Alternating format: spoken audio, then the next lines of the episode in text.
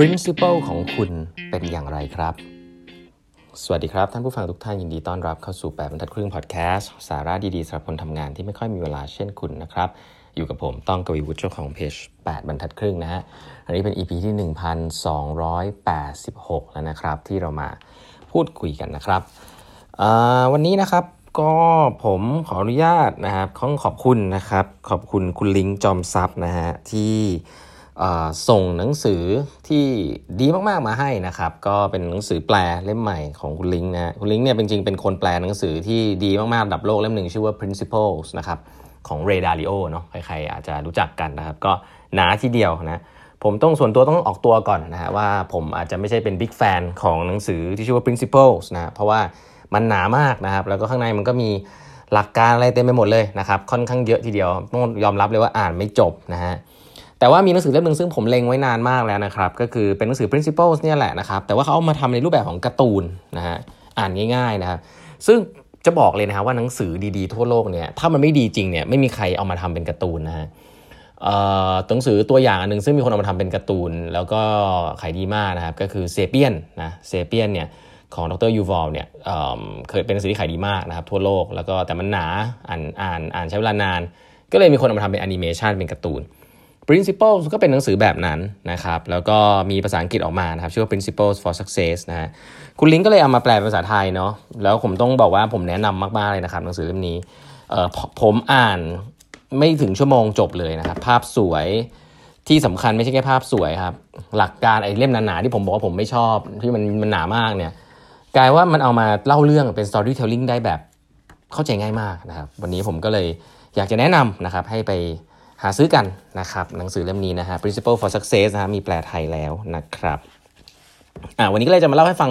บางส่วนบางตอนของหนังสือเล่มนี้เนาะซึ่งเออก็ต้องบอกว่าสิ่งที่อ่านเคยอ่านมาในเรดิโอเล่มไอ้ principle เนี่ยก็ลืมไปเกือบหมดแล้วนะครับพอมาอ่านอันนี้ก็ refresh มาก ๆ เลยนะครับอะผมเริ่มด้วยอันแรกก่อนนะครับคุณเรดาริโอเนี่ยจริงๆอะถามว่าถ้าท่านหลายท่านยังรู้เป็นใครเนี่ยเขาก็เป็นคนคนหนึ่งที่ประสบความสำเร็จนะครับในเรื่องของการลงทุนนะครับเขาทำกองทุน hedge fund ของตัวเองชื่อว่า Bridgewater นะฮะ ซึ่ง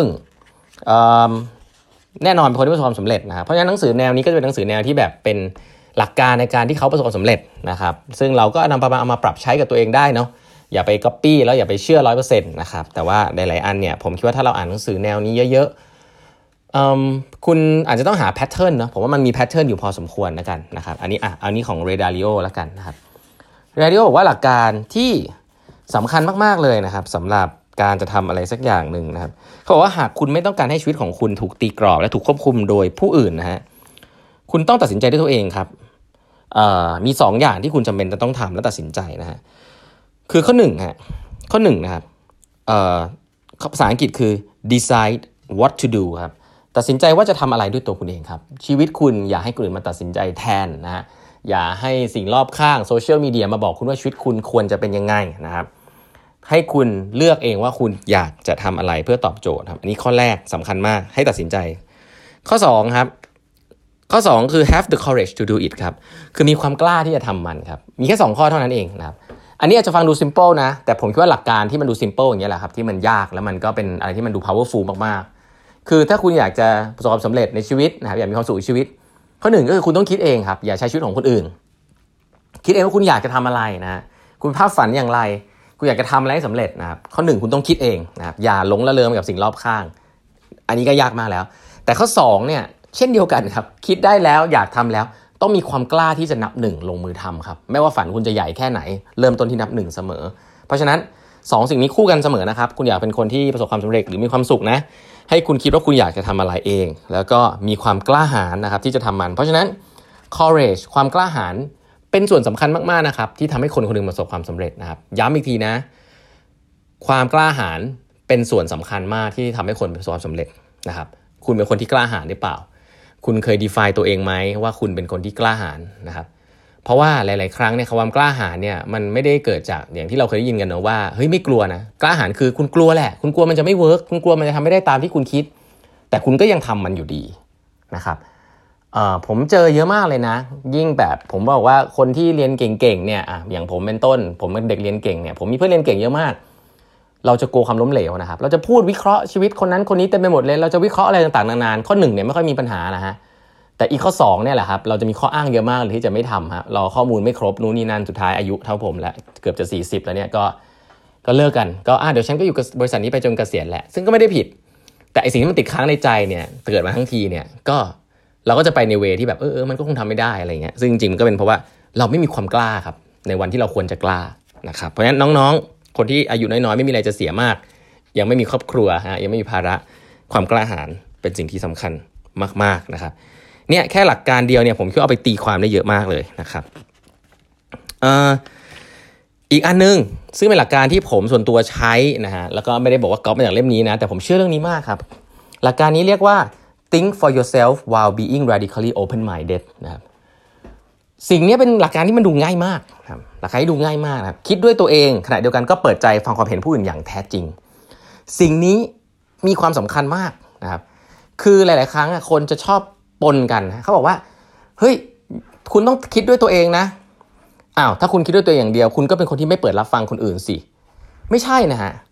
เราเนี่ยควรจะเป็นคนที่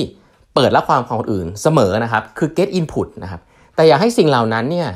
มันมาตัดสินใจแทนเราครับ เราต้องเปิดรับมุมมองใหม่ๆ เสมอนะครับ แต่เมื่อเราได้หลาย ๆ มุมมองมาแล้วเนี่ย เราเนี่ยเป็นคนตัดสินใจ เราไม่ได้ไปเชื่อใคร อันนี้คือประเด็นนะฮะ ผมเจอเยอะนะครับที่บอกว่า เอ้ย ถ้าผมฟังคนเยอะมาก ผมก็ต้องฟังคนอื่นไปหมดสิ บอกไม่ใช่ การฟังไม่ใช่การเชื่อนะครับการฟังไม่ใช่การเชื่อนะ ย้ำอีกทีนะ การฟังไม่ใช่การเชื่อ การฟังเป็นการรับของเข้ามาเฉยๆ แต่คุณจะใช้หรือคุณจะไม่ใช้ คุณต้องมีของเยอะๆมาวางตรงหน้าคุณถึงจะเลือกจับถูก เพราะฉะนั้นการฟังนะครับการรับข้อมูลเป็น Data นะถ้าคุณเป็นคน Data driven คุณต้องเป็นคนที่รับฟังอะไรเยอะๆเข้ามานะครับและหลายอันมันอาจจะไม่มีแพทเทิร์นอาจจะตอบไม่ตรงกับในสิ่งที่อยู่ในหัวคุณไม่เป็นไร เอาเข้ามาก่อน แล้วก็ตัดสินใจด้วยตัวเองนะครับคล้ายๆอันแรก แต่ว่าผมต้องบอกอันนี้คนเข้าใจผิดเยอะมาก แล้วก็มันมีผลต่อการใช้ชีวิตเลยนะ ถ้าคุณมองว่า ถ้าฉันจะคิดเองฉันก็คิดเองเลยไม่ฟังใครกับอันนึงก็คือ ถ้าฉันต้องฟังคนอื่นหมด ฉันก็เชื่อคนอื่นหมดสองอันนี้เป็นสิ่งที่ขัดแย้งกันไม่ใช่นะครับ มันไม่ใช่ either or มันเป็น both and นะครับคุณต้องเป็นคนที่รับฟังคนอื่น แล้วก็ตัดสินใจสิ่งเหล่านี้ได้ด้วยตัวเองนะครับมีความกล้าตัดสินใจ เพราะนั้น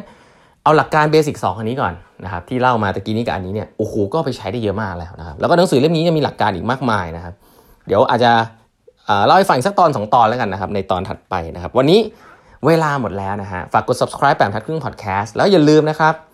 เหลืออีกแค่หนึ่งที่นั่งสุดท้ายเท่านั้นนะครับคลาส leading with empathy ครั้งสุดท้าย ครั้งเดียว ครั้งแรก และครั้งเดียวของปีนี้นะครับ ที่เราจะมาพูดคุยกันเรื่องการบริหารงานโดยใช้ feedback พัฒนาคนโดยใช้ feedback แบบที่คลาส touchy feely หรือ interpersonal dynamics ที่ Stanford MBA ใช้กันนะครับเป็นคลาสที่เป็นคลาสลับเลยแหละนะฮะหลายๆคน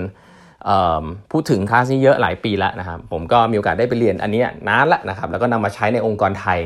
เป็น 10 ปีแล้วเอามาปรับจนคิดว่าน่าจะมีอะไรที่นำมาแชร์ได้นะครับ ก็มาเรียนกันได้นะครับมีแค่ 15 ที่นั่งเท่านั้นนะครับก็กะให้เป็นเวิร์กช็อปแบบจริงจังแบบ T-group แบบที่อเมริกาเลยก็เข้ามาได้นะครับเหลืออีก ที่นั่งเดียวเท่านั้นนะครับ วันนี้เข้ามาดูรายละเอียดได้ใน Line OA ของแปดบรรทัดครึ่ง แล้วก็ Facebook Page ของแปดบรรทัดครึ่ง โอเค แล้วพบกันใหม่พรุ่งนี้กับแปดบรรทัดครึ่งพอดแคสต์นะครับ สวัสดีครับ